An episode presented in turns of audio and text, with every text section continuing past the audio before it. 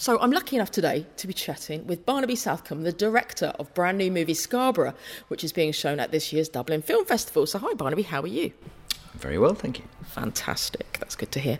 Um, so do you want to maybe start off by telling us a little bit about the plotline, the story in Scarborough? Sure. So Scarborough is a drama which is set in Scarborough, which is a, North, uh, a North Yorkshire seaside town in England, um, and it's about uh, two couples who find themselves at the same hotel at the same time for the same reason, and both are teachers who are having affairs with their pupils and have gone away for one weekend or one final weekend to try and end the affair and find it harder to break up than they originally thought. Ah. It's done over the over the course of a weekend. That's right. Um, one weekend, um, and what you find out is that uh, these couples are uncannily close and similar to each other. So much so that their own dialogue echoes itself, but in on one side, so so really it's a mirroring of, of these two relationships. And on one side, you have a female teacher uh, with a young uh, male pupil, and on the other side, you have a male teacher who's uh, having an affair with a young uh, female pupil, and and really it examines and and kind of questions our relationship towards gender and how that prism kind of affects how we perceive relationships. Mm. So, I mean, would you say the story is kind of it's a little bit reflective of real life? We hear all these stories. We're constantly hearing these stories in the news. Uh, we haven't heard one in a while, actually, about these uh, teachers and pupil relationships, and it's all kind of blown up into a, a, a, huge, huge thing. Do you think it's reflective of what's happening in the, in the world at the moment?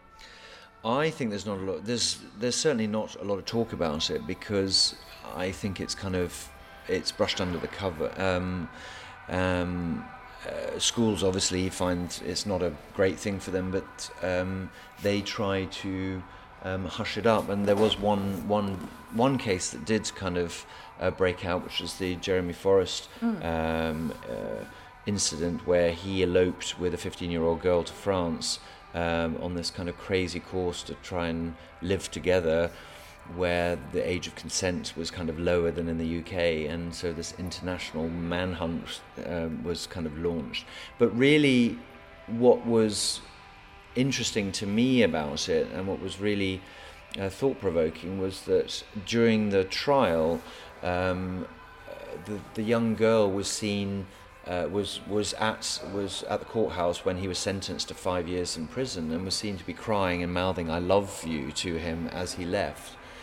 And and that kind of gave me pause to think well this is a girl who was you know educated and seemed to be you know of, of sane mind and body. And i thought well how, what is it that would drive this girl to feel this way? And and have i maybe seen the wrong side of things or so that kind of led me to to want to explore this these relationships a little bit more deeply. Mm.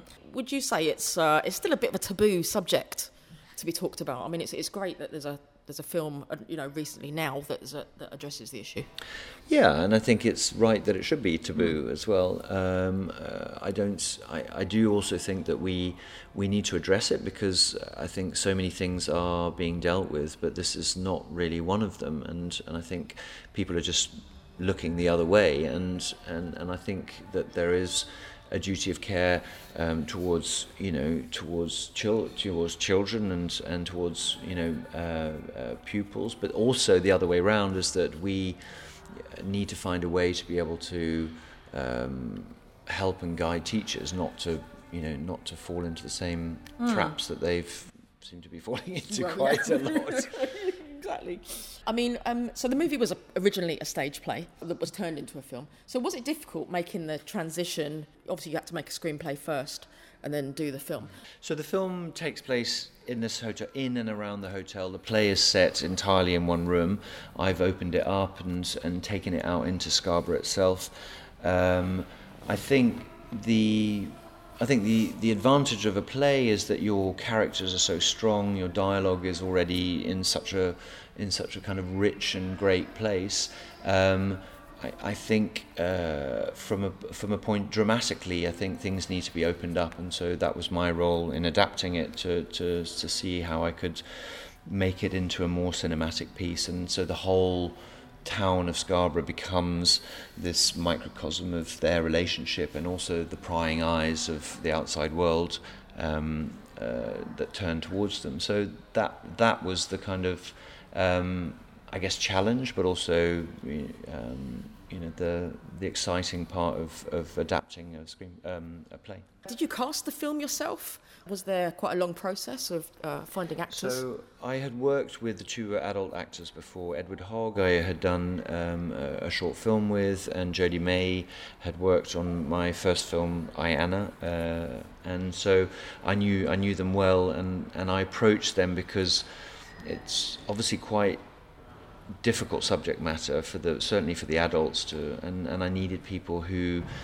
I could trust but also who would trust me you know to deal with this this rather sensitive subject matter and as far as the the, the younger actors we um, we went through a, a casting process and, and, we found the extraordinary Jessica Barden and yeah. um, and also uh, Jordan Bolger who are who are well on their way to becoming stars in their own right. So, do you get to go to many uh, film festivals? You must get to travel quite a lot in your job. Um, yes, I do. I've I've kind of been around and about, which is quite the, one of the perks of of um, making films is going to uh, festivals and being invited um, to mad places around the world. And so you, you do a lot of Q and A's and things. That must be quite a you know quite an experience people just kind of firing questions at you yeah i mean that that's also one of the privileges of doing film is is really um, uh, interacting with the people directly who mm. see in in a way a bit a bit like theatre you get a chance to to see the people who have actually engaged with with the films directly and mm. and also just different cultures perceiving things very differently which is which is um, interesting and I'm I'm curious to see how how the Irish um, feel about uh, this rather, yeah. you know, potentially quite uh, contentious issues um, in the, at the heart of this film. Mm. I mean, it must be quite nice to get feedback that you might not necessarily get as a director to the film. Absolutely. I mean, um, uh, certainly the the final the the last part of the process of filming is quite a lonely one. You know, just a, uh, me and an editor and and and so and the producer and and uh, so it's great when you can kind of um, put it out there and, and, get some responses to it. I mean, they're not always good, but that's also, but that's also, you know, that's also part of it. And, and certainly dealing with uh, delicate issues like uh, the ones that we, we talk about in Scarborough, uh, you know, it, it, it, it, does, it does kind of create um, divided opinions about it. Mm.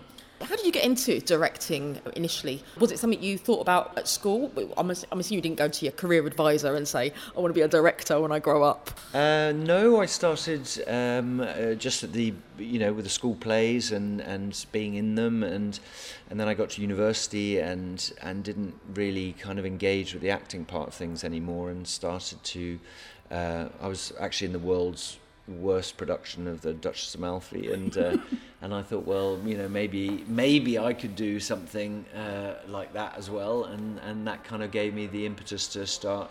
Uh, looking at the other side of things and started really enjoying working with actors and and uh, rather than, than seeing things from the inside um, look, you know working uh, from the outside in and that was something that's that kind of appealed to me a bit more than than mm. so that's how it started. Yeah, I mean, is there such a thing as can you, can you be taught to be a director, or is it just a case of landing on your feet, running and learning as you go?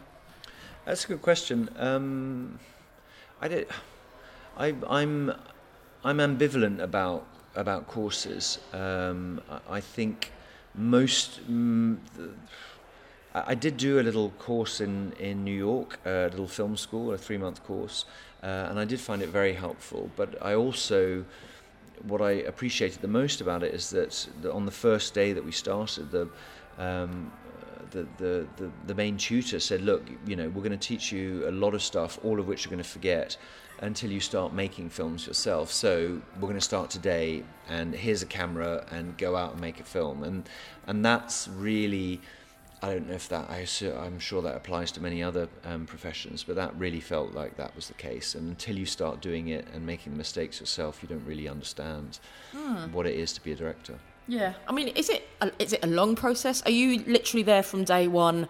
Uh, you know, when the scripts are obviously being put together and stuff, right to the very, very, very end. It's an interminably long process. um, yeah, I mean, it's you know, um, it's it's a good five years per project. So mm. you've got to have a few projects on the go so that you um, can get through get through it all. I mean, I did a lot of television, which is which is fast to turn around and um, which is quite rewarding in that way. Uh, as a director, there's there's less creative involvement from the start, so the producers really tend to, and the, with the writers, tend to develop projects for a, a few years before directors come on. Whereas, typically in a film, uh, you're involved from, from either writing, in, in the case of Scarborough, I adapted it, or with other projects that I'm working on, um, developing the, the work with, with, screen, with screenwriters. Mm. So, I mean, how long did Scarborough take uh, to put together from when you when you first became involved to having your your final finished film. Was it a very long process? Yes, Scarborough was well. I I was going to do another film at the time, and so I. Uh, I guess it probably was five years. I mean, I saw the play in. I think I saw the play in 2008. So uh, I, I, I, I hadn't decided to adapt it right then or, or chase the rights for it. But um, I think um, I was supposed to do a film the year before last, which uh, which was very close to production, and then um, for, for, many different reasons didn't happen in the way that films um, do and don't.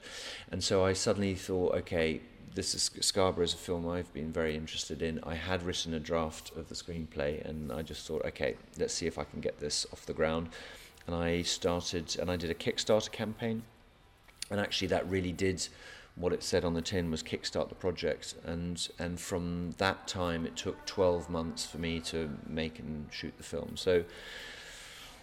From the time I said, "Look, I'm really going to make this as a film," uh, it was a 12-month process, but I, the idea had been germinating for several years before that. Mm.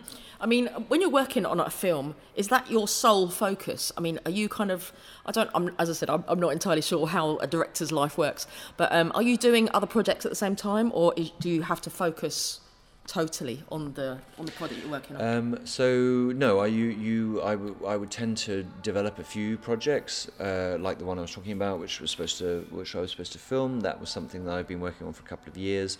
I have about three projects which I'm developing, and then also I have a small production company, um, and I uh, produce other people's films um, through that, and that's kind of what's kept me going over the years. Mm, mm. It must be nice though to to keep that variation in your life as well, and doing all different sort of doing different things all the time. No, it's not a. It's certainly not boring. I mean, I'd, I'd like to be doing more of it. Yeah.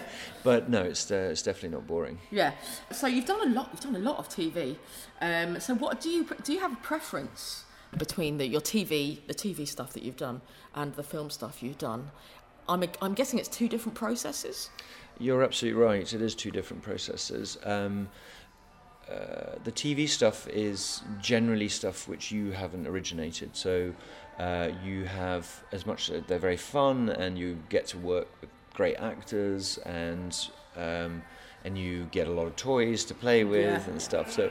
Um, and you don't have the heartache of having to be involved in all the financing, which you kind of do m- more on your on your own kind of feature films.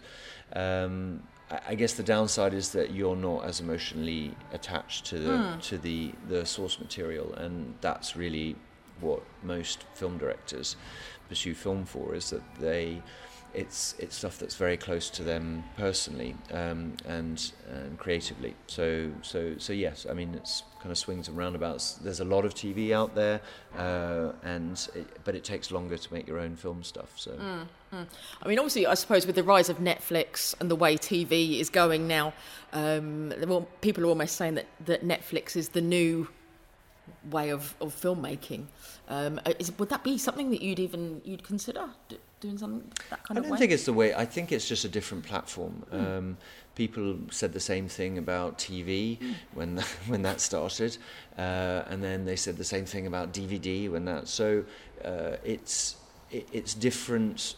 It's different ways of of putting your your material out there. So uh, yes, I mean Netflix has a lot of power and a lot of money at the moment, but you know that that will evolve. You know there are other players in the market, and um, you know the, the thing is that everyone says every new every new kind of um, release platform spells the end of cinema, and yet you know last year in the UK, it was the the highest rate of admissions for cinema, mm. you know, since well, I, I, can't even remember when, 20, 30 years. So, so, so cinema is here to stay, but there are, you know, we want to consume things differently. So mm. I think Netflix is great too. Yeah.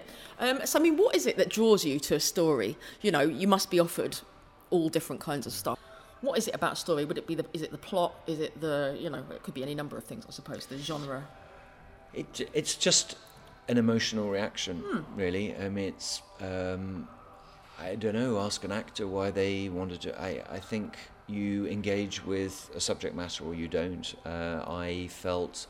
Uh, very intrigued by Scarborough. I thought the ah. relationship. You know, I I I hadn't had a relationship with uh, with a teacher, but I I found that to be you know I had had a relationship when I was younger with somebody who was much older than me, and and that that intrigued me and and and I, and I think because of the nature of responsibility and the duty of care aspect of the teacher pupil relationship what I was intrigued by was are we you know uh, do, do can we really be the arbitrators of somebody else's love? And also you know are we as a 16 year old I was a very fourth forthright and, and very confident 16 year old but was I really you know mm. and and so I think it, it's it kind of forced me to challenge those those preconceptions that I might have had about myself as a teenager and now an adult you know with mm. responsibility towards a minor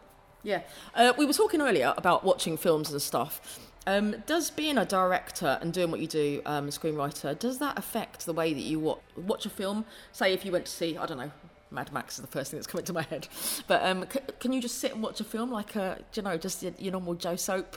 Do you analyse it, or is it a case of leave your director hat at the door and? I think I think the ideal is when you just leave your, your hat at the door, but yeah. I think when a film's really good, you do you forget you forget yourself. I think I think when there are problems with a film, you end up you end up very quickly analysing why that is and mm. what it is, and and also you try and find you for yourself because it seems easier to identify why something doesn't work than why it does. And I and and so often I find myself going, well, is is what is it? Is it the lighting? Is it the acting? Is it the writing? Is it the directing? Is it the you know? So I think I think it's harder to it's it's harder to see what how things work well mm. than when they don't. So, but the uh, the ideal is I just like to go to the cinema and forget that I'm. It's, it's just escapism, isn't it? But I mean, it's, it's kind of I don't know. I, I, suppose there's always kind of that that nosy aspect of people, and you want to see inside other people's lives, and it's, it's I don't know. It's kind of like looking through a window at somebody else's. Always, what's going on? I always know? wonder what. Um, I always wonder what people who work in music think about music because I have, I, I, music for me, I love music, but it's a whole. I don't hear individual instruments and voice. I mean, I hear the voice obviously in in, in lyrics, but uh, talking to music, you know, musical people in my life, they they have the same thing where they can they pick out the bass line, they pick out the drum, they pick out the the guitar, and and and I don't know how that I don't know how to see that as a whole anymore. yeah, yeah. I mean, they'd probably say that about directors. You know, they say, "Oh, I don't know how directors watch films." Mm. Now and you know, and don't overanalyze things. And, you know, it's always always sort of fascinated me. If it's your job, it's always a bit like busman's holiday kind of thing. If you've got any sort of screenwriters or budding directors out there, what kind of advice would you give them for taking their first steps? Um, well, I would give them the same advice that I was given on that little course that I did in New York, which was um, you can read all the books, you can take all the lessons, but really it's all about making. And and the beauty now is that you know with a you know with a mobile phone, you can make something that looks really quite nice and edit yeah. it on your computer and post it on the internet. And and that really is the most important thing. And a lot of people uh, come to me and they're saying, well, what shall I do and how much money do I need to make my short film and how? And I said, well, I think most most people's short films are pretty awful at first. And so get those out of the way quickly mm. and do as many as you can before you spend any real money on it. Mm. Um, because you, you can't nobody comes out fully formed. Even the greats have made really bad short films first. they just haven't shown them to anyone. It's got to be a learning curve, hasn't it? You can't just, as I said, you can't just uh, wake up one day and write the New York Times best-selling novel. Do you know what I mean? I'm sure, you know, I'm sure Damien Chazelle, who is, you know, ludicrously young and insanely talented, I, you know, I would love to see his first, you know, short films in his hidden archive. Yeah. Because um, I think he just started younger than most of us. That's all. So.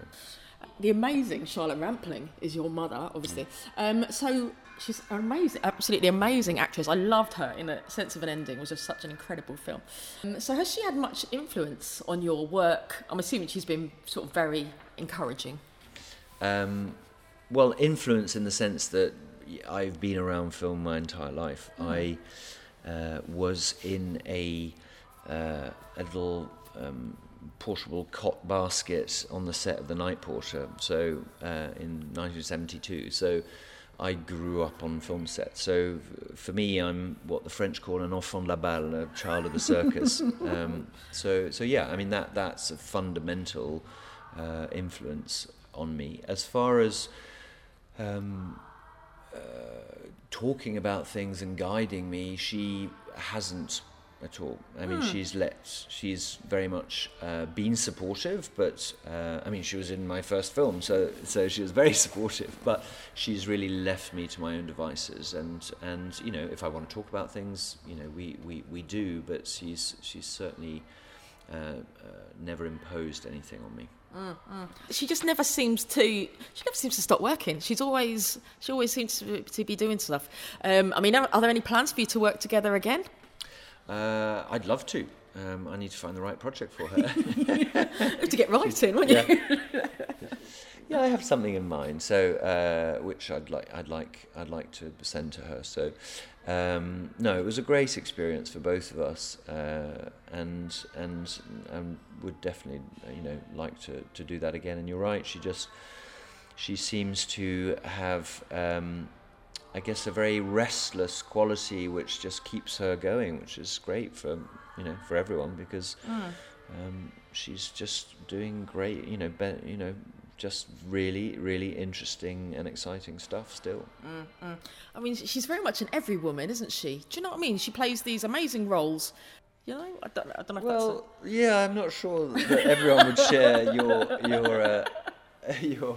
Um, um, opinion on that one. She, um, but yeah, I mean, I think she is very normal, but quite quite a few people seem to find her a bit, little bit aloof and oh, really? uh, and distant. But yeah, um, I I think that um, her film Forty Five Years was was mm. was really interesting, in that it was you know a very every woman type of role, which was which I felt was quite um, quite novel for her. So mm. she she gravitates towards very dark and and some somewhat twisted characters, um, as that she finds that kind of interesting territory.